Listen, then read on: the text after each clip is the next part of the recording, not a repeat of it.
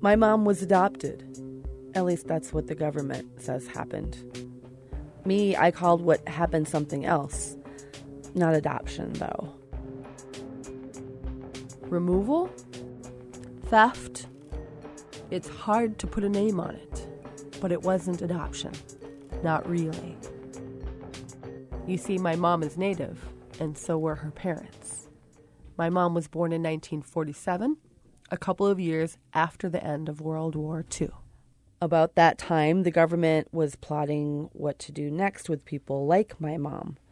They'd ended boarding schools, a horrific chapter of American history where things like this happened.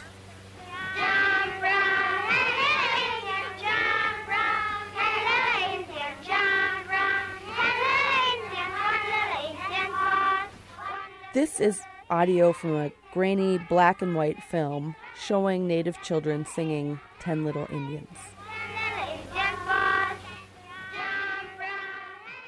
The girls and boys in the film look to be about six or seven. The girls are wearing white dresses. The boys are dressed up too. They're native kids. Boarding schools were designed to obliterate my culture. I should know, my grandparents were forced to attend boarding schools. By 1947, the year my mother was born, the government had closed boarding schools but they still didn't trust Indian families to raise Indian children. So, they came up with a new, more subtle plan. This is Margaret Jacobs. She's a history professor at the University of Nebraska.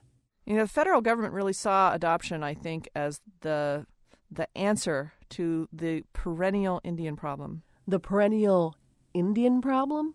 For them, the Indian problem was Indian people are poor, they're dependent on the government. We need them to be just like everybody else in American society so they'll no longer be dependent and won't have this unique status in society anymore. Meaning, my mom and my mom's family, the Ojibwe in Minnesota, the Dakota in South Dakota, the Utes in Colorado, the Crow in Montana, all of us were a problem. And one solution to the problem adoption. And they believed really that Indian cultures could not be maintained, that Indian people did need to shed their tribal identities, shed their tribal sovereignty, and become American. That's right. Indigenous peoples need to become American.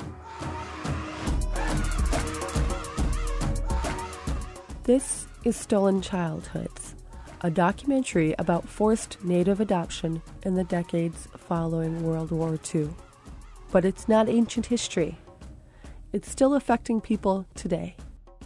My mom's name is Judy Olson, and I'm Melissa Olson. In this hour, you'll hear how forced native adoption changed my mother's life, my life, and other adoptees, and the children of adoptees.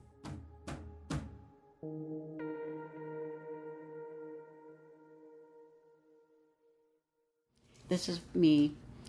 And what you can't see is there's a big dollhouse. and I have this real cheesy grin where my big dimples hang out. Not too long ago, my mom pulled out some old photos from her childhood. She's a short woman who always seems to have a twinkle in her eye. I know the basics of her story. Judy Olson born at Minneapolis General Hospital in 1947. When she was seven years old, she was adopted by a white family named Epp. But a lot of what she was telling me was new. For example, she showed me this photo. It's a faded black and white portrait. And this little boy and I would have been brother and sister at that point. And you can see we're happy.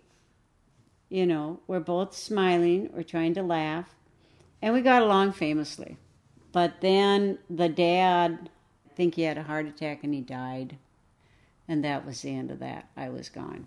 But I had no idea about this.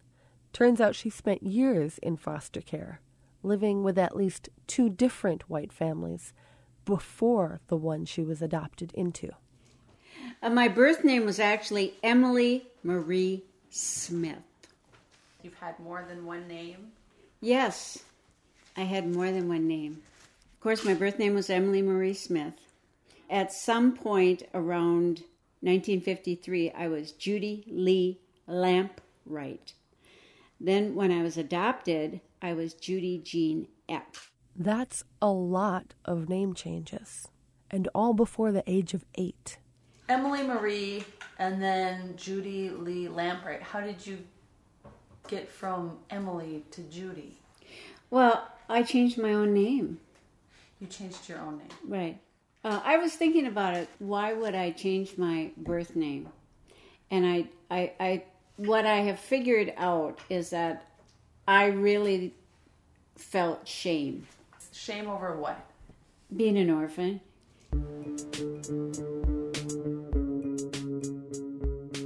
When my mom first arrived at the Epp home, it was scary.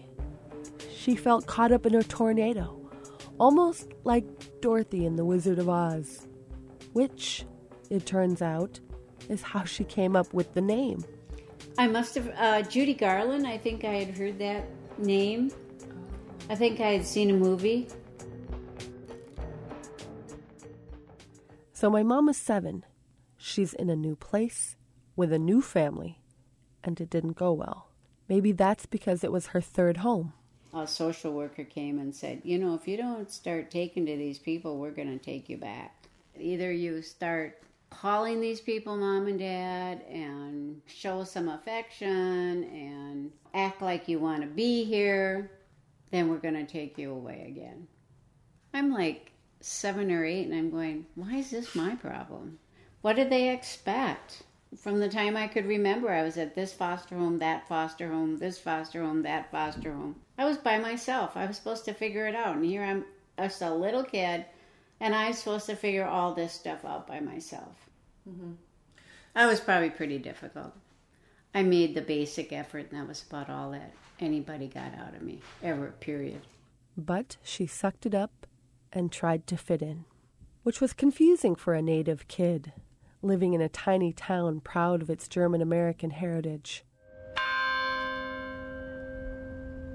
New Ulm, Minnesota is one of our state's most beautiful cities. Located 90 miles south of the Twin Cities in the scenic Minnesota River Valley, New Ulm was settled in the early 1850s by a group of German immigrants who wanted to create their own city from the ground up. The New Ulm Waltz, okay, Jeff? New Ulm is so into all things German. Restaurants there sell bratwursts year round, and there is a big statue of a warrior with a sword pointing towards the sky. His name? Herman the German. I knew I wasn't German. I knew I wasn't them. So I asked my mom, How did you know? I looked in the mirror. And what did you see when he looked in the I mirror? I saw this brown kid. I said, Oh, this is me. I'm brown. Why am I brown? Everybody else is white. I'm brown. I was a brown little kid. Did Grandpa and Grandma ever acknowledge that, or did you talk about that? Oh, I think at one point when I was a little bit older, they said, Well, you know, Germans can be really dark. So you were expected to tell people that you were German, Yeah, and that was it. that was it. My mom says living in a small town as the only native person meant feeling very isolated. It was just a very lonely place to be because by the time I got into high school, most of the guys weren't allowed to date me.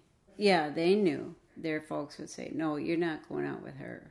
And so was that difficult to learn that? Oh, sure it was because it's like, gee, I want to be like everybody else. So I was, I was just pretty much of a loner. Luckily, not every moment at New Ulm High School was joyless. My mom was, and still is, a really good singer. Fifty years ago, pretty much the whole town crowded into a brick gymnasium to hear her act and sing. We put on Little Abner and I was Daisy Mae, an Indian with a blonde wig. I thought it was kind of funny. I'm past my prime. Now I'm doing time. La da da da da. da da da. I'm past my prime. Da da da da da. When she wasn't performing, my mom ran through the streets of this little town and along country roads too. I felt pretty lonesome, So you ran. so I ran. Turns out, running wasn't mom coping with the isolation and racism. It was more than that. Partially, I think the other reason why I ran is I had been molested by the Epps mother's father. Yeah. This is her white adoptive grandfather. Grandpa had said, If you tell anybody, I'm going to kill you. And one of the reasons I learned how to run fast was to stay away from him. He couldn't catch me. So I just ran and ran and ran. You know, running out of fear became just uh, the love of running. You know, if I could still run today, I'd be running today. because I just you- like I just like running.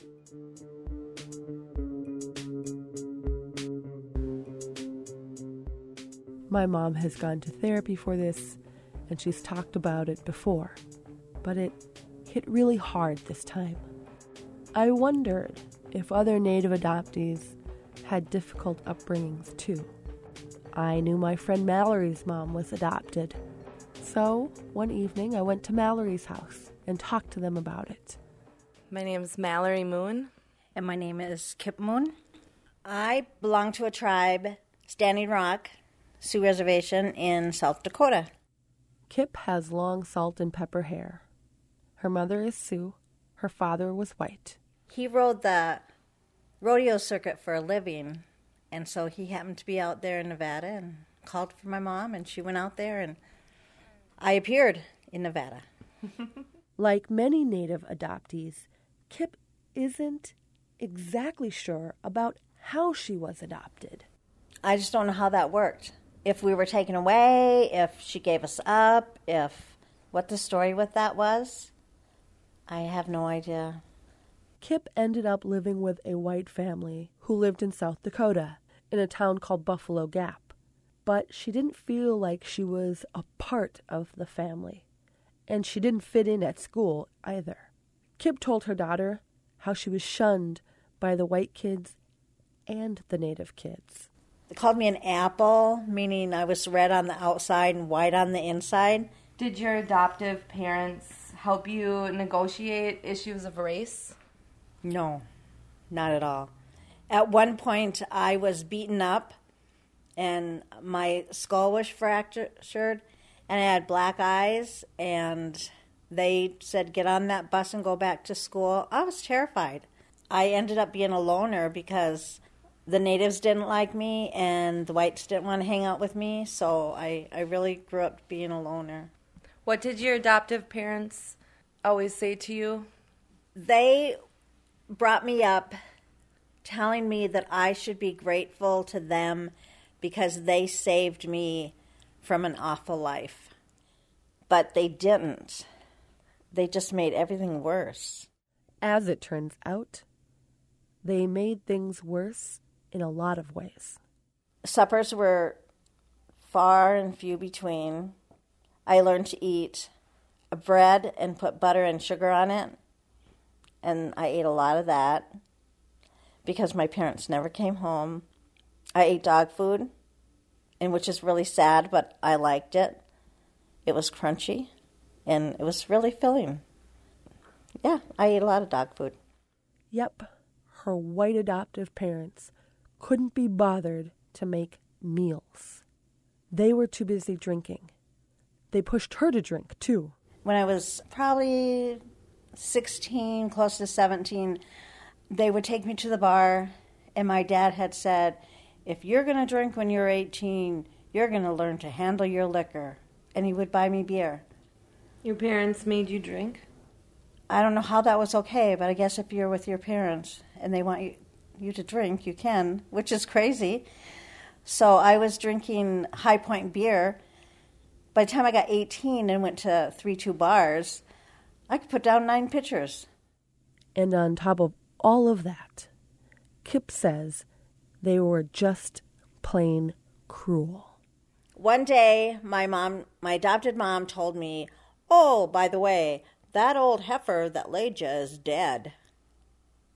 And I was a young kid, I didn't know what that meant. Finally, I realized that she meant that my biological mom had passed away. And what really irks Kip, looking back on it, is the attitude of her white adopted family. I think that they tried, always instilled in me that they did me this huge favor. And so I needed to be thinking that they were the Almighty because they saved me, but they didn't. They just made everything worse. Eventually, the grossly poor parenting landed the family in court. Kip remembers the day she had to talk to the judge. So when he asked me what was wrong, what I felt was wrong, I said they drink too much. And then my adopted mom jumps up, if we drink if we drink too much, it's because she drives us to drink. Okay, I need to take a break. That's pretty heavy. I walked away from my conversation with Kip and Mallory in awe. Here were two women's lives my mother Judy and Kip, who were so closely connected. How many others were out there? And how and why did this happen?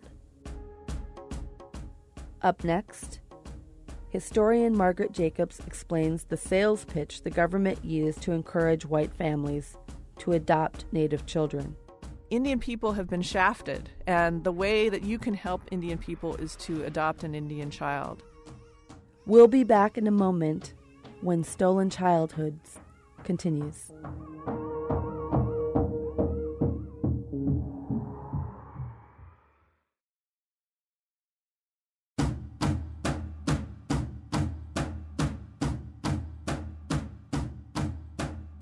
I'm Melissa Olson, and this is Stolen Childhoods, a documentary about forced native adoption.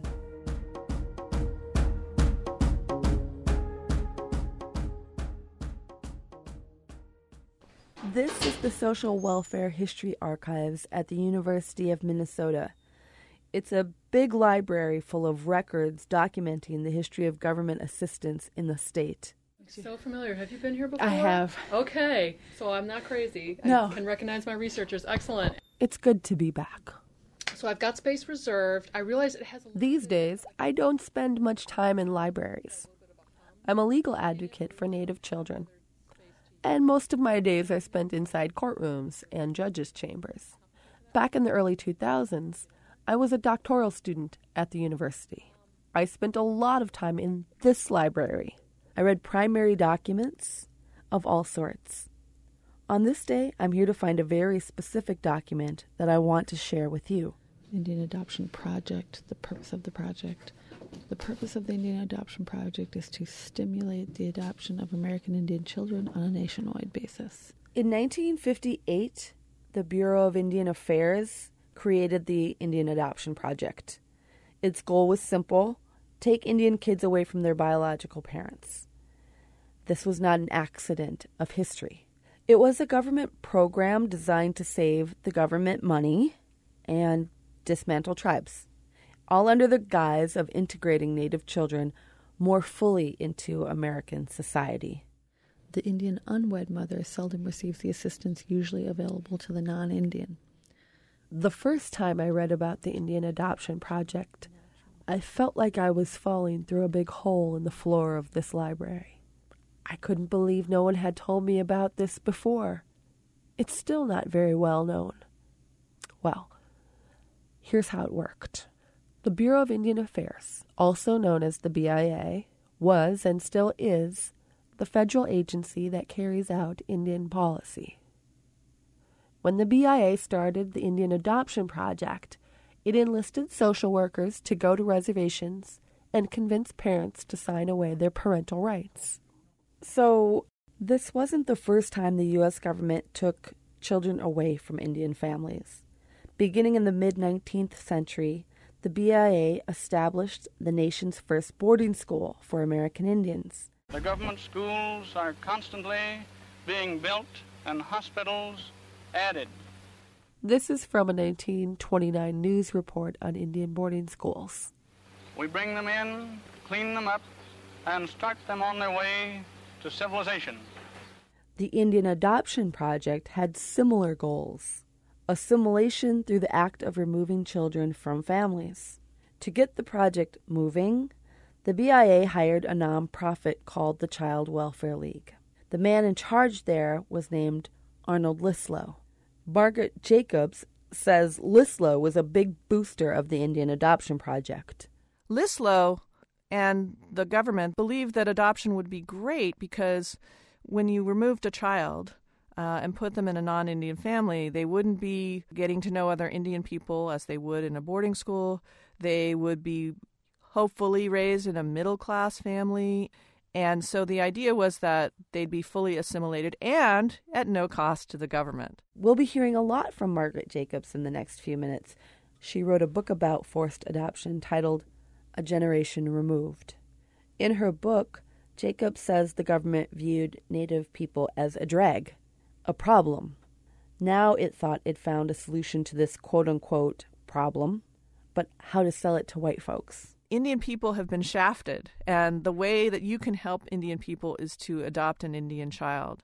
So Lyslo gets busy. He he does these sorts of campaigns. He does a lot of writing. He does a lot of public speaking. He gets articles in everything from Good Housekeeping to Catholic uh, Charities magazine.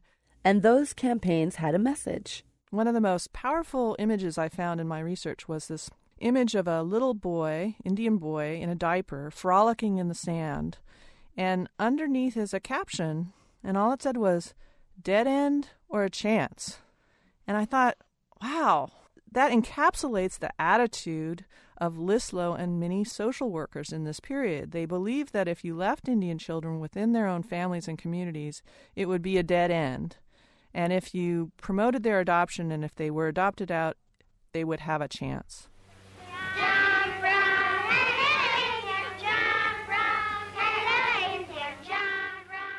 By 1966, when the BIA's Indian Adoption Project had been in full swing for years, the agency was still referencing that children's song.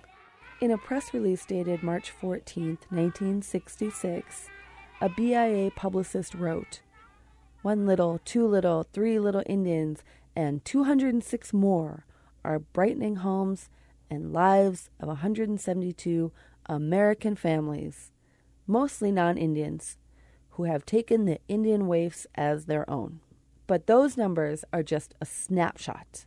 It's very difficult to estimate the numbers of children who were adopted into white homes. Uh, no one kept statistics on this for a very, very long time. But with individual states adopting similar programs, forced adoption had a big, big impact basically, on average, 25 to 35 percent of all American Indian children were living apart from their families in the 1960s and 70s. That's right. During my mother's generation, about one out of every four children grew up away from their biological parents. Individual states also got involved, creating programs similar to the BIA's Indian Adoption Project.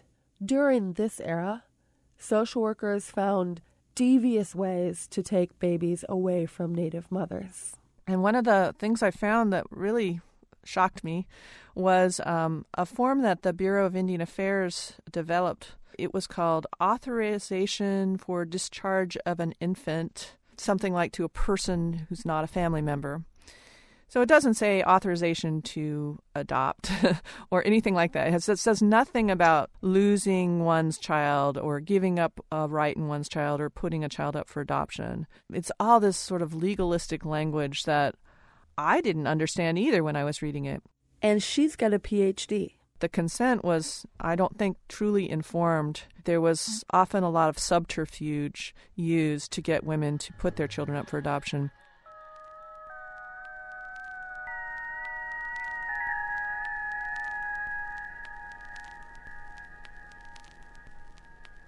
Let's meet another adoptee. My name is Lynn Braveheart. What else should I say? Lynn is a friend of mine. We work together. Like me, she works to protect Native kids in foster care in Minneapolis. I'm a guardian ad litem for the 4th Judicial District, and I specialize in Indian child welfare. Yes, my mom is an adoptee. She is from the Oglala Lakota Nation in Pine Ridge, South Dakota, and she is she's she was adopted from her tribe and from her family when she was 4 years old. Lynn's mom bounced around several different foster homes until she was adopted into a white family. She wasn't a great parent to Lynn. I was in foster care till I was 18 and I think a lot of the reasons why I, I was in foster care and the things happened to me was because my mom was adopted and had gone through so much trauma herself. Lynn says her mom suffered from mental and physical abuse, but won't tell Lynn exactly what happened. In my my heart, my mind, I knew that my mom was suffering, and that's why she drank so much. Was to totally check out of this life, completely just obliviated, you know, drunk. I've never seen anybody that drunk before. Just you're on the couch, she's just completely gone, different person. Sometimes she's an animal. Like my brother once saw her so drunk that she became a like a dog and was behaving like a dog and howling and and, and you know completely out of her mind. Is clearly because of her trauma. Clearly, I, I mean, I, I don't think I had the words to say that when I was 16 or 17, but in my my heart and my mind, I knew that my mom was suffering, and that's why she drank so much. Lynn hoped her mother could shake off the past but it often seemed to get the better of her. When Lynn decided to become a mom, she wanted her mom in the birthing room with her. Lynn's mom agreed, but then.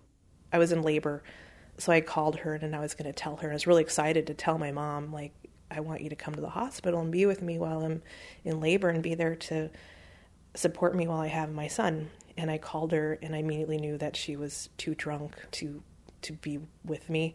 And so I didn't even tell her I was in labor.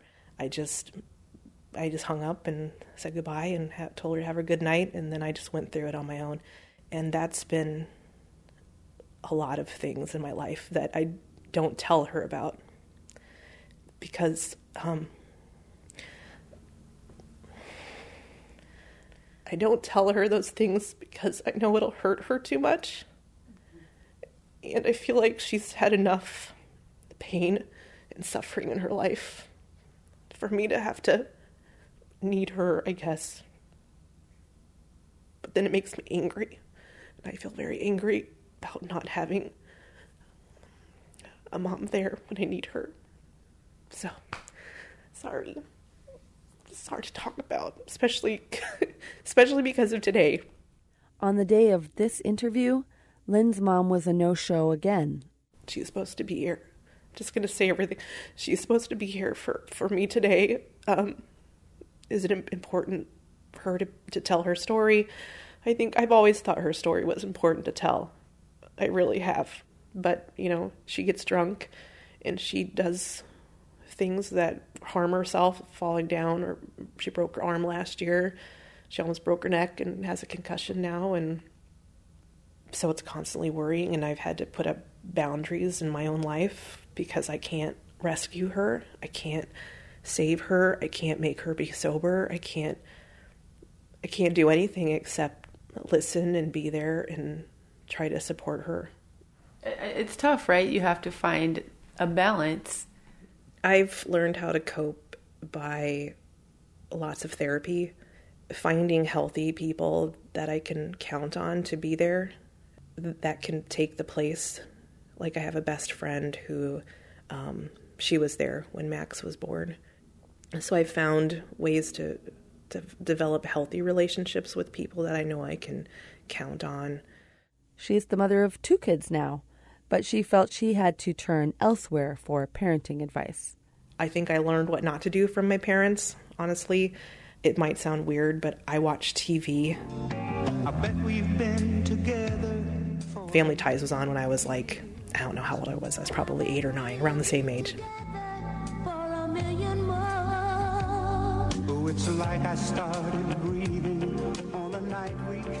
But I, I observed those interactions between the adults. I'm like, our family is totally not like that.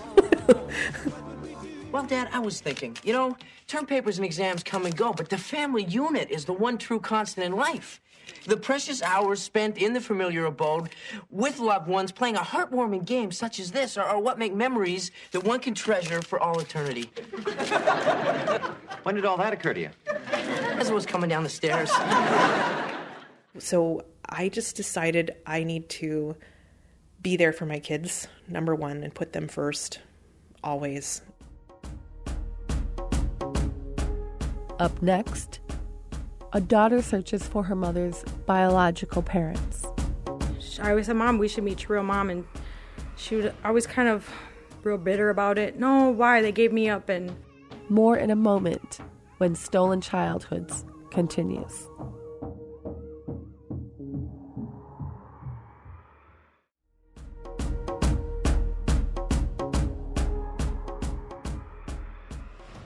Welcome back to Stolen Childhoods, a documentary about forced adoption in Native communities.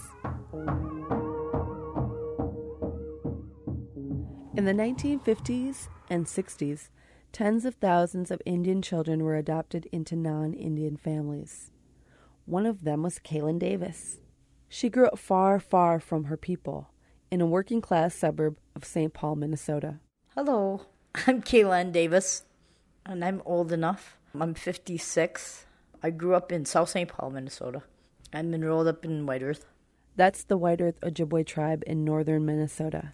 My sister was adopted, and we were like the only native, the only minority, the only dark colored little people in the whole South St. Paul. You don't fit in, you know, because you're growing up white, and you're not white. But Kaylin didn't feel like she belonged for another reason.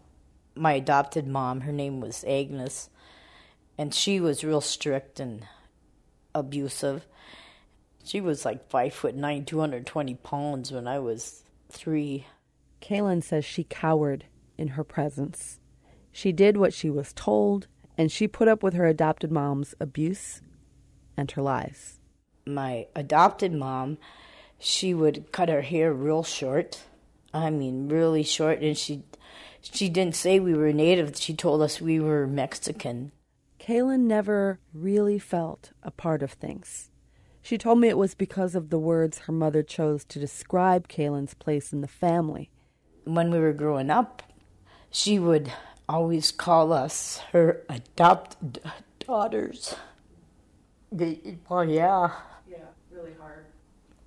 But mostly because uh, uh, you're really that part of the family, you know. We're just adopted. She liked her adopted father, who was also white. She describes him as a little more mellow and a hard worker. But he died when she was 10. As an adult, Kaylin struggled with alcohol addiction, and she passed some of those struggles on to her children. One of them, Melissa, thinks Kaylin's alcoholism is a direct result of her adoption. because of my mom being adopted, you know, I said she struggled with alcohol addiction. I said me and my brothers have all struggled with our own addictions. I said, you know, we we've been in jail. We been, you know, like homeless. Like Lynn, Melissa Davis spent time on the streets and in and out of foster care. Today, Melissa Davis works at a graphic design firm and is the mother of a young daughter. Melissa and Kaylin wanted to meet their biological family and connect to their cultural roots, and they succeeded, kinda.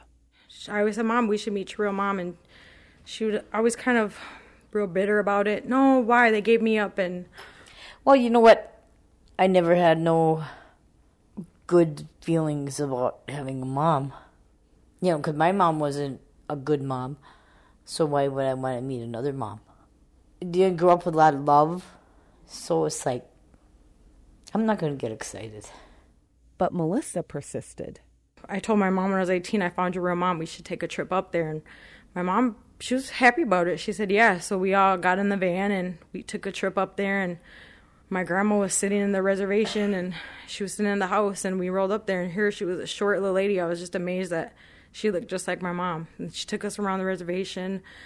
She showed us her sisters, but she was kind of a little bit dementia, had Alzheimer's. She didn't really know a lot. We asked her, you know, how come my mom was adopted and, you know, did she have other kids adopted? And she said yes. And for Melissa, meeting her grandma was all that she had wanted and more. But for Kaylin, it was, well, a bit underwhelming. It was good. At first, I think, um, like, I thought Melissa like you wanted it more than I did. For me, it was like I was. To me, I felt like I was okay with it without knowing my mom. Meeting her father was a different story, and Kaylin says it's because of the way they treated her. I guess what made me more full as a person was after I met my dad. Melissa picks up for her mother. They were really really, you know, traditional people. They brought the sage around. They welcomed us. They gave us blankets, blueberries, wild, you know, wild rice, and they said they gave us blankets because they said this is from this is from your grandpa because he wants you guys to have a good life. That's how Native Americans should be when we come back. When I met him, I just bawled like a baby. I mean, literally like a baby. I mean, bawled like, oh my god. That that seemed like more it it filled the void in my life. Finding her father was a big emotional moment for Kaylin Davis. My mother worked really hard to find her family, too. I began searching in 1972. This is my mom, Judy Olson, again. So I was 25, and a friend of mine was an attorney, and we wrote to social services in, in Minneapolis. They said, Well, the records are sealed because I was adopted. She was about to give up when but this one lady said, I'm not supposed to tell you this, but I have a phone number. That phone number was for one of her brothers, Kenny. She worked up the courage and gave him a call. So I immediately went to the phone and dialed the number and I said, Is Kenny Smith there? Pretty soon my brother comes to the phone. I said, I'm your sister Judy. And then we just started talking. He said, Oh my God. I didn't know I had a sister. And I said, Yeah, I was adopted. Did it sort of live up to your expectations? I didn't know what to expect, except all I knew is these are people I'm related to. Finally. The way that my mom tells it, that first meeting started out a bit awkward. We met at our uncle's home, and it was very tense, meaning we didn't know each other. We didn't know what to say. And we just kind of sat there for the first two hours. But over time, the ice thawed, and she would go over to play cards. And and my brothers are, were just comical. They were just so funny. They loved to have a good time. Later, she also reconnected with her father. My mom tells this one story. A few years after she finds out she's adopted, mom attends this native vocational program and for the first time is around other community members. So we had break about 10:30 in the morning and we were going to go to the break room and have coffee and sit and I had no idea what was going to happen. So right off the bat somebody tells a joke. And it starts with one person, the next person adds something, the next person adds something, the next person adds something. Here I am. So I add something, and everybody laughed. Said, yes, I am funny.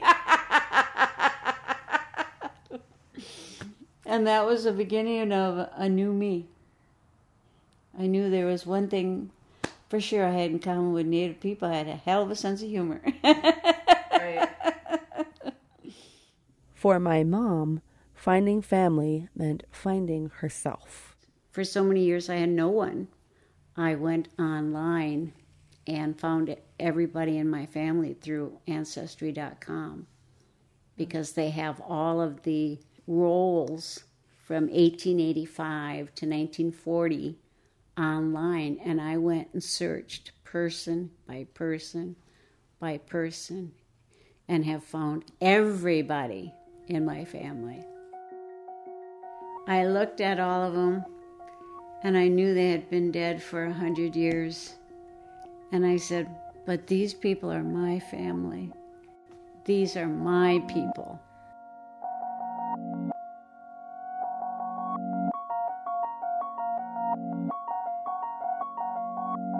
This isn't my adopted family. These are the people that I'm related to. And it was just a feeling of, it was so overwhelming for me to finally find who I was related to. It, I, it just filled up my heart. Finally, I belong.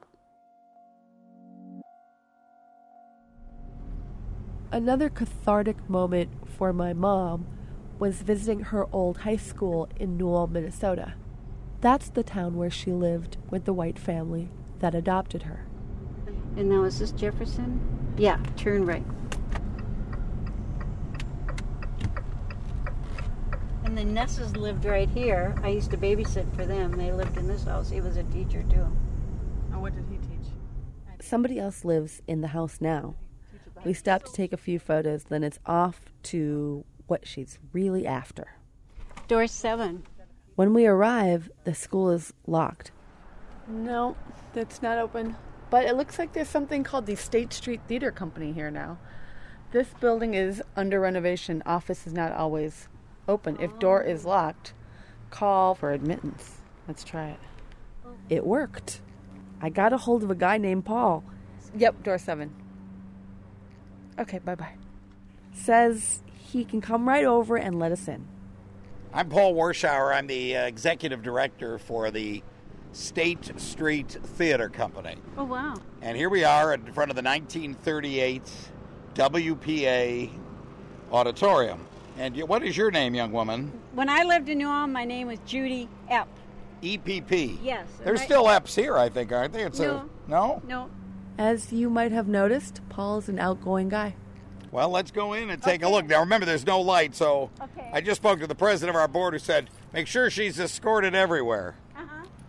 And actually, the reason why we're here is I was in a musical that New Ulm High School put on, and it was called Little Abner, and I was Daisy Mae. We step inside. This is where you played Daisy Mae. Right on this stage right here. On this very stage. this very stage. Can you see the murals they're hanging here? The murals are really important to my mom. We can't see them because of the whole lack of electricity, so Paul tells us about them. The, the murals have been here since 38, and imagine in a high school that no one has vandalized them. Yeah. Can you imagine? You can't do that in a big city. Uh, that one's got a very interesting thing. It shows the, the white guys and the Indians. On the back panel, it shows an Indian getting drunk, which is not Cool. cool. And then the, my favorite is in the middle. You can't see it now, but it shows the white guy looking at an Indian maiden, and uh, she's got her husband next to her, but she's clearly looking at this white guy like she's very interested. Then that's the Battle of New Ulm, which shows. Watch out here! I don't want you to Yeah, fall off the edge. could fall off. Uh, that's the Battle of New Ulm, which shows the noble savages fighting against the uh, people who lived here, and that, of course, is a Conestoga wagon, which you can. There were no wagons here for the battle, so John Sosha took a little liberty. Okay. What exactly did he mean? Does he know we're native? Well, we move on anyway. And finally, this is my favorite. This is progress. So there's an engineer, an architect, a farmer, and an industrialist all around the crops. And then on the top, there's this beautiful factory belching out black smoke and a rainbow. It really is a very socialist view of the future. The mural tour is over, and it's time to get down to business. My mom is anxious to hear if her voice still carries through the auditorium. I'm past my prime. What a shame. And I'm losing time. Guess the old clock's run down. Seventeen last spring. My, what a wasted life. Still without a ring. When will you be my wife? I'm past my peak. You're an early antique. Look at this physique. Just, I don't remember the rest of it. It's crazy how times have changed. Past her prime in high school? Times have changed in other ways too. After leaving New Ulm, questions linger. My mother has changed. She's discovered her roots, gotten to really know her brothers and sisters, and her Native American heritage. But has New Ulm changed? Has America changed?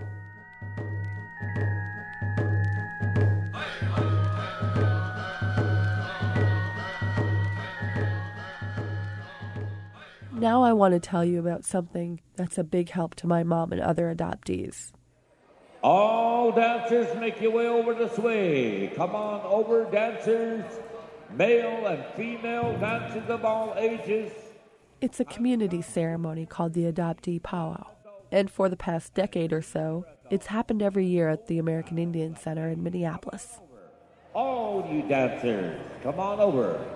It's an event for people like my mom, Mallory's mom, and all the other mothers and fathers who grew up outside their cultural home to gather here. Near the entrance, I spot a banner. It reads, Welcome home.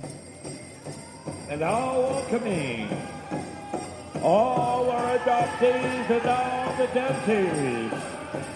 And traditional, as we say, welcome to you. I arrive with my mom. Immediately, her eyes light up. She spots a friend, a woman named Beverly Cloud. Last year was my first time I came to the adoptees powwow, and so then I met Judy and you know several of them that are out there. So You liked it? I did, yeah. It was pretty emotional though, 'cause you pretty much cry all morning in the group, you know.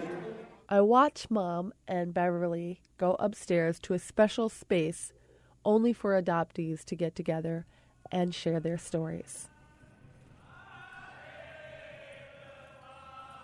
An hour or so later, they come back down for grand entry, the song that officially starts the powwow.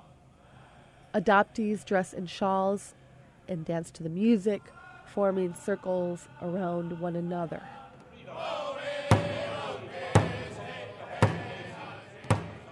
The event is pretty emotional and not always so easy. Kaylin Davis emerges from the crowd of dancers. Remember Kaylin? She grew up in a working class suburb of St. Paul.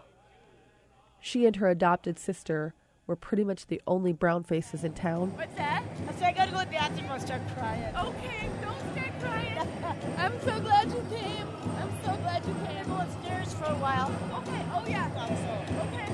And uh, I'll listen some stories. That kind of helps how other people, their experiences with adoption and how they're, a lot of them are so much alike. Right. You know? Those feelings. Yeah, it's like, oh my God, that one lady that was talking, and I'm like, oh, I'm just crying away for her, you know? It's like, you know, because that is such a deep hurt. After grand entry, I see Mallory Moon and her mom Kip. You met her earlier too. Kip grew up in South Dakota. Her parents drank too much. Seeing you out there dancing, Mom, you look so pretty. Thank you. I was nervous. You're nervous? It was okay after I just stopped trying to keep the beat and just went with it. It was okay. It was a nice thing that they have here for um, people like us to welcome us home. You know, wow. Think that we would be here today, Mom? Not in my wildest dreams. My parents were white, and I grew up in a all white society per se. You know, like I would see natives, but they were just beyond my reach. Didn't have a clue about their traditions or anything, but I got it now. I'm I'm here. Then everyone gathers to hear the adoptee song. This is the adoptee song. Nationally, internationally, it belongs to not me, but to you. I ho, hey, yo, hey, yo. I ho, hey, yo, hey, yo. Hey, As I listen to the song, my mind wanders a bit. I think of my mother, of course, but not just her. I see the hope in the faces of Kip and Kaylin and dozens of other people I don't even know.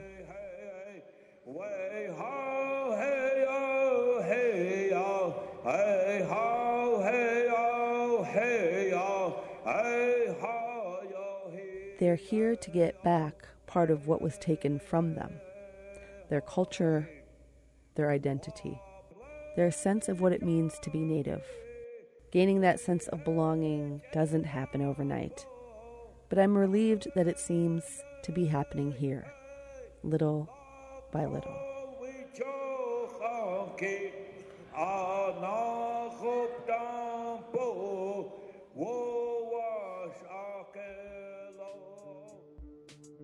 Stolen Childhoods was written and produced by Ryan Katz and me, Melissa Olson. Our editor was Todd Melby. Special thanks to all the women that we interviewed for this documentary. Support for Stolen Childhoods was made possible by KFAI Fresh Air Radio in Minneapolis, St. Paul, with funding from the Minnesota Arts and Cultural Heritage Fund. Additional funding was provided by the Tiwahe Foundation and the Shakopee Mdewakanton Sioux community. Thanks for listening.